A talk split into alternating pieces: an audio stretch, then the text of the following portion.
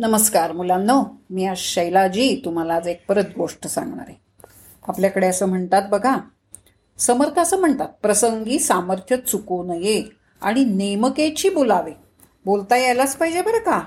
असं म्हणतात आपल्याकडे की बोलणाऱ्याची टरफलं सुद्धा विकली जातात पण न बोलणाऱ्याचे शेंगदाणे सुद्धा पडून राहतात कारण त्याला गिरायकच मिळत नाही. म्हणून बोलावं. पण बोलण्यामध्ये फटकळपणा मात्र नसावा कठोरता नसावी. शब्द जसे बोलावे जसं पाहिजे बोलायला तसंच बोलायला हवं. या संदर्भातली आपण खरं सांगायचं तर आपल्या देशाचा अभिमान सुद्धा असायला हवा. आपण रोज शाळेत प्रार्थना म्हणतो की नाही भारत माझा देश आहे सारे भारतीय माझे बांधव आहेत माझ्या बांधवांबद्दल मला प्रेम आहे हे नुसतं म्हणण्यासाठी नाही आहे रे. ते आचरणातही आपल्या आलं पाहिजे. तुम्हाला एक गोष्ट ह्याच्यासाठी सांगते की आपला जो सुनील गावस्कर आहे की नाही जगप्रसिद्ध फलंदाज तो एकदा पाकिस्तानला गेला होता.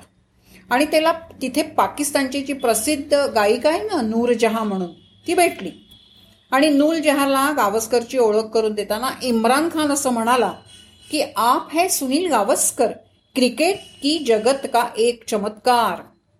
नूरजहा पाकिस्तानी ना ती खवचटपणाने म्हणाली क्रिकेट की दुनिया का एक ही चमत्कार मैं जानती हूं और वो है इम्रान खान. तिच्या समोरच होता ना. तिच्या त्या वाक्यानं इम्रान खानला सुद्धा खूप संकोचल्यासारखं झालं की हे बरोबर नाही बोलणं बरोबर नाही. आणि नंतर गावस्करला नूरजहाची ओळख करून देताना इम्रान खान गावस्करला म्हणाला आप है ये गायिका प्रसिद्ध गायिका नूरजहा संगीत की दुनिया का चमत्कार. त्यावर सुनील गावस्कर तात्काळ म्हणाला संगीत की दुनिया का एक ही चमत्कार मैं जानता हूं आणि वो आहे लता मंगेशकर. खरंय ना? आपल्या भारत देशातला हे काय म्हणू भूषण आहे? म्हणून कुणाचंही बोलणं निमूटपणानं ऐकून घेऊन चालणार नाही. ऐकून घ्यायचं नाही तर आपला निभाव लागणार नाही. हजर जबाबी पण असलंच पाहिजे. हे चांगल्या तऱ्हेनं तुम्हाला सांगितलं आणि हे सांगता आलं पाहिजे. माझ्या देशाचा मला अभिमान असलाच पाहिजे. आचार्य यात्रींमधली जी गोष्ट तुम्हाला माहीत असेल दैनिक मराठीच्या कार्यालयासमोर एकदा गाढव मरून पडलं होतं. सगळीकडे दुर्गंधी पसरायला लागली. आणि आचार्य यात्रेनी मुंबई महाल नगरपालिकेच्या स्वच्छता अधिकाऱ्यांना फोन केला आणि ते म्हणले अहो काय तुमचं लक्ष आहे की नाही? दोन दिवस झाले इथे गाढो मरून पडले. त्यावर संतापून त्या अधिकाऱ्यांनी काय विचारावं? काय होतं? सावधानतेने बोलायला हवं हो. ते म्हणले अहो तुमच्या ऑफिस समोरचं गाढो मरून पडलंय. तुम्ही मराठामधनं इतकी सगळी घाण काढता गावाची. तुम्हाला ते काय काढणं काय अवघड आहे का? तुम्ही आम्हाला का फोन केला?